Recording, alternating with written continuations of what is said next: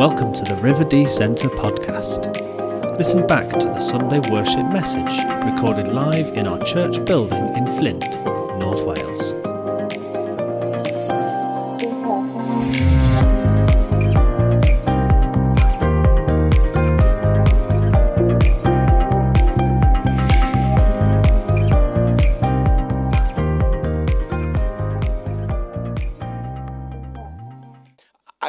Got this question today. It's Christmas. Um, my job is to stand up here and to get us to think about what Christmas is really about. Because, hey, look, we all love to celebrate Christmas, right? We all love to do Christmas big. I have that constant fight every year with the family that we're not going to put the decorations up in October. We're going to wait through November. We're going to hold out. And the first weekend in December, we're going to, we're going to go big. We're going to celebrate Christmas. And you know what? Christmas is just an incredible time of year. But the reality is this there's some bigger questions that sometimes we've got to ask ourselves. Um, I don't know if you've ever been on an Alpha course or heard about an Alpha course, but the Alpha course is all about helping people start their journey of faith, start their journey to hear more about Jesus. And it asks, it makes this statement, excuse me, it makes this statement that Jesus was either who he says he was, or he was a crazy person. He was a madman. There's kind of no in between. Jesus either was who he says he was, and is who he says he is, or he was crazy and he was mad. All the historical evidence points to Jesus existed, um, and Jesus uh, was uh, fully man here on earth with us. So, a question that I chuck out to you today is Who is Jesus to you? Crazy person? A nice idea? a, a story, a fairy tale, something them weird people at River Dee believe in? Who is Jesus to you? You know, I'm the sort of person, I started going to church, my mum and dad started going to church when I was four. Um, I, I, sort of grew up like I wish Frog Squad was there when I was four. You know, I would have loved Frog Squad. Um, it would have been great. It would have been good. I see like Theo and I see the guys come in and they just love Frog Squad where they get to just mess about with other kids. They get to be involved in something bigger. They get to hear about Jesus, but they get to have fun. Yeah? And I, listen, I don't mean to offend anyone, but if you've ever been to church and it's boring, then come on, like, please, we, we want more than that, right? We want more than that for our lives, for our children, for us. If we're going to get out of bed on a Sunday morning, we want more than just something that's boring, right? When I was at school, I had, a, I had a mate, I had a good mate, best mate, and we used to like debate all the time because he loved science yeah? Science was his thing and i was like the weird christian that loved god right? And i remember saying to him like god created the world and he's like don't be daft. Don't be stupid. And i remember being in those moments having those conversations with him. But as I've got older, I've began to learn this, and this is something that I took from the Alpha course. And I'm going to plug that a few times because the Alpha course is something that helped me in my journey understand what it is to have a faith and how to work that out. But science asks, uh, science answers two questions, and I believe that, uh, or tries to answer those two questions, and I believe that the Bible and, and, and a faith in Jesus answers the other. So science likes to answer when and how, okay? So when things happened or how things happened. That's what science likes to do. But what science can't answer is who and why. So science likes to try and answer when and how, but it can't answer who and why. I've got a little example for you. Now, I stole this out of the freezer this morning. It is fresh. It is defrosted because I left it on the underfloor heating. So if anybody wants it afterwards, feel free. Yeah, Cody, maybe, yeah. Wait till I tell you what it is. Okay, so if I was anyone good at baking, anyone good at baking cakes? Yeah? You three just passed it down the line there. It went Vicky to Rachel to Andy. How we ended up at Andy in a Greggs shirt for baking, I don't know. But if I was to pass this to a baker and I asked you to tell me how it was made, you could probably say it, right? Andy, how was this cake made? With ingredients, flipping heck. This, this is going to be a hard slog, right? Okay, if I was to, to pass it you, I could probably, you could probably tell me how it was made. You may even be able to tell it by giving it a quick poke when it was made, right? You could look at it and take a guess. There's no mold on it, so it's a fair stab. It's fairly fresh or whatever. You you could do that. I've told you it's out the freezer, so I've stitched myself up there. But you could have a stab that when that was made. But if I asked you to tell me who made it, you wouldn't have a clue. If I asked to tell you, ask you why they made it, unless there was a big happy birthday on it, you wouldn't know, would you? You wouldn't be able to answer it. Well, what if I told you that, wink, wink, nudge, nudge, I made this cake? I would be able to tell you that I made this cake. And I'd be able to tell you why I made it. The thing is, it's a little bit like the Bible. Like, we look at the world we live in, we look at people, we look at the way things are, and we think, well, maybe we can work out, like, how and when, but maybe the bigger questions are who and why. Who made us? Who created us? Who made life this way? And why did he do it? This is where I tell you that whoever decided to make this cake created a gluten free avocado and, what is it? Avocado and courgette. Whoever that person is needs like removing from the baking industry, don't they? Not only is it gluten free, sorry to anyone that drinks gluten free, but courgette and avocado, no thank you. Those are calories that are just not worth it. Cody, if you still want it, bro, you are welcome. You are welcome to have it. It's sweet and delicious. There we go. There we go. We've got an advocate for it here at the front. Maybe you've asked yourself a question what is life all about? Who created me? Who created the world? And why on earth is life so crazy?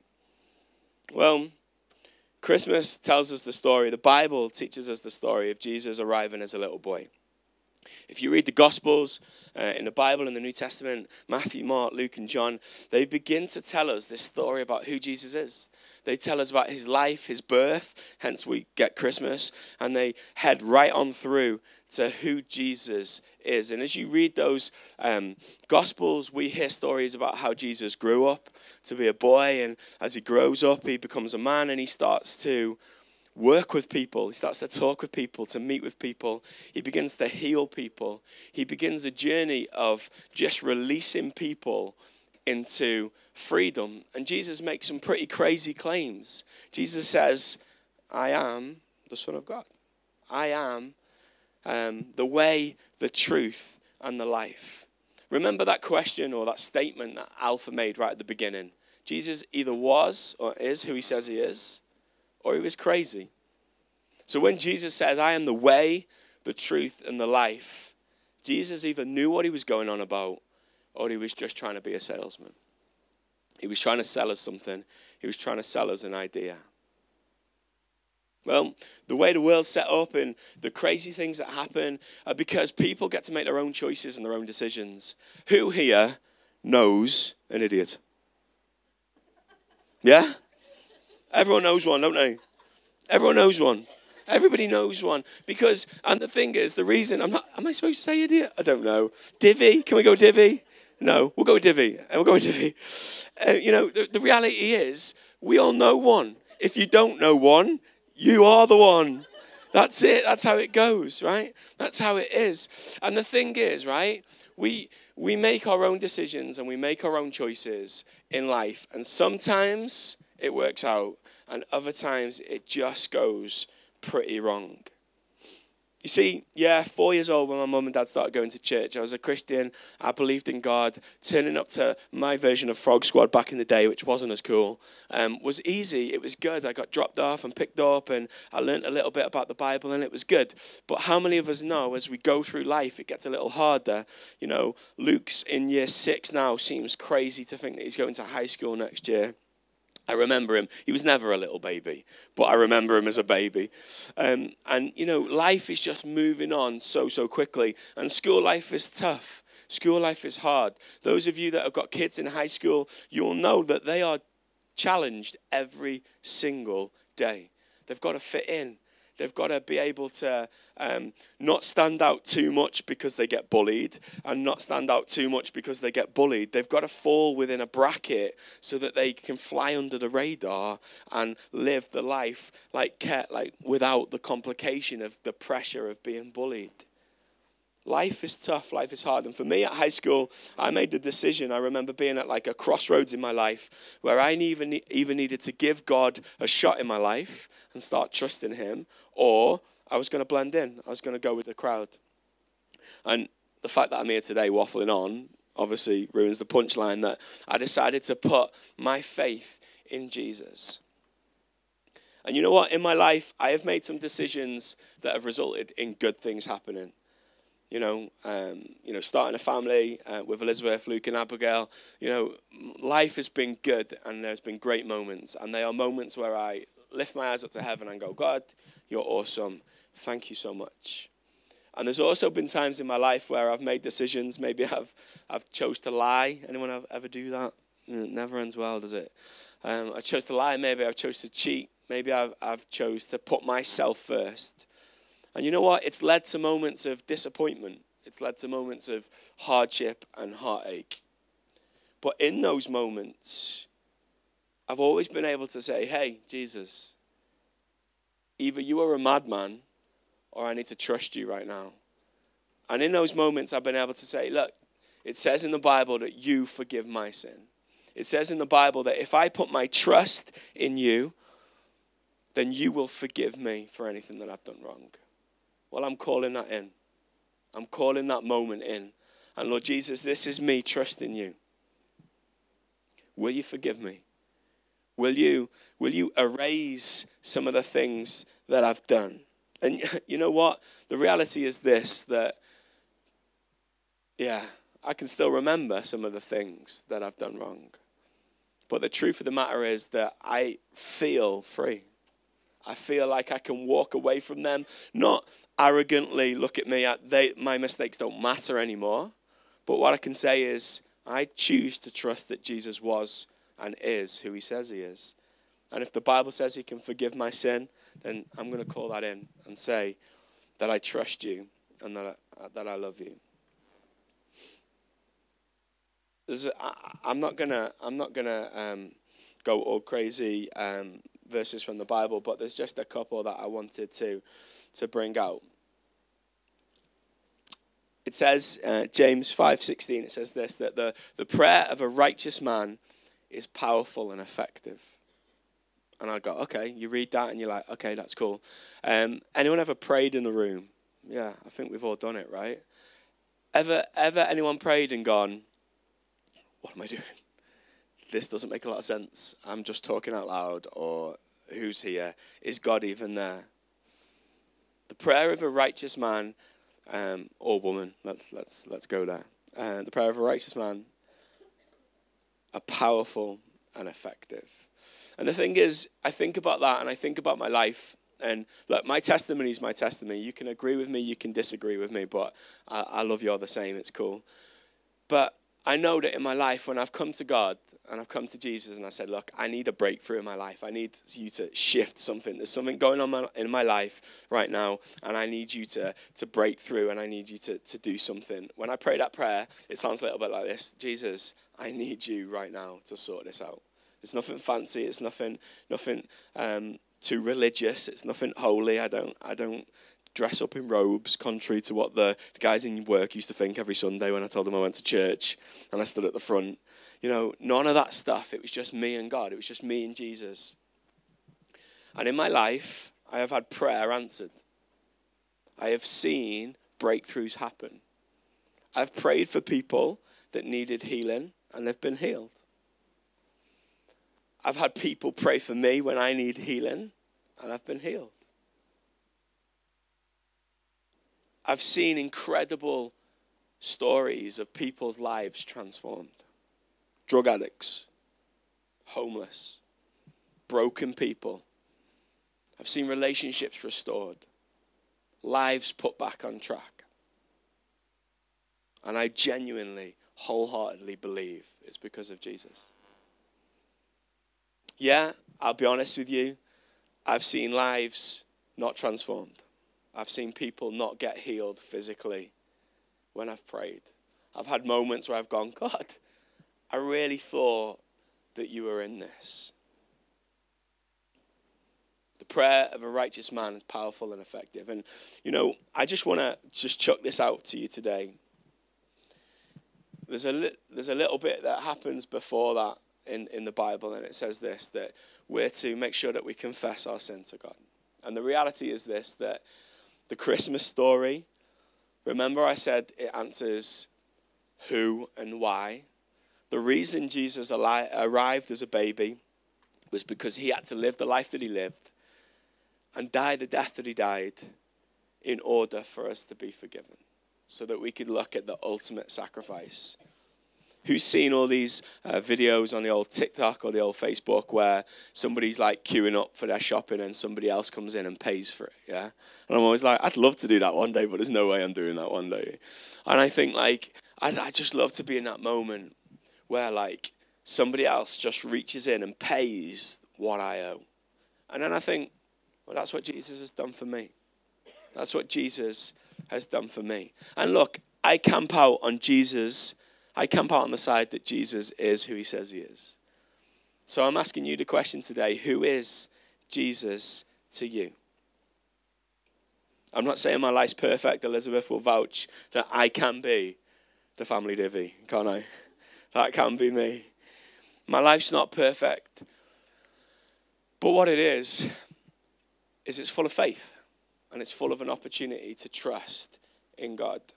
There's a, a person in the Bible called Peter, and um, Peter was one of Jesus' disciples, and you read it when you read in the Gospels, and um, it says this that Jesus asked Peter a question, and he asked Peter this Who do you say I am? Who do you say I am? I just want you to just imagine for a minute that Jesus, for a moment, is asking you that question Who do you say I am? And Peter took a moment, and in that moment, he turned around and he said, Well, you are the Messiah, you are the Son of God.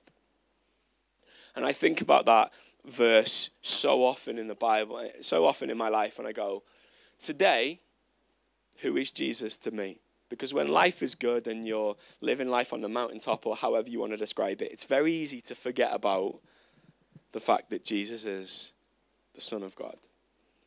But it's in the, the valleys, isn't it? It's in the low moments. It's in when it all goes off and life's a little bit crazy and you need to cling on to something.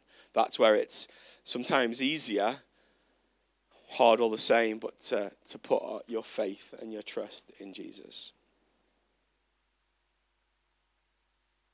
If you want me to answer all the questions of why, why has certain things happened in your life? Why is this happening? Why is that? I can't. But what I can do is encourage you to put your faith and your trust in Jesus. And your prayers, whatever you pray, whatever it is that is on your heart, whatever breakthroughs you need in your life, can I just encourage you that He hears your prayer? He sees, he sees the tears that fall, He sees the pain that you've experienced.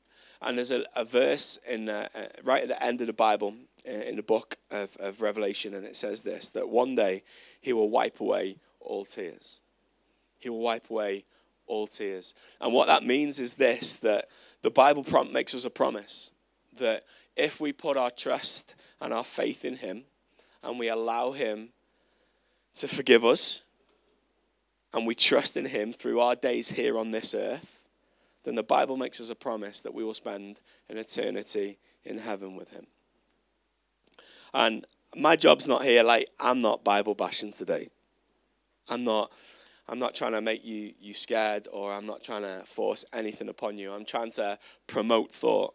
I'm trying to, to, to set something off in your brain where you ask yourself the question Who is Jesus to me?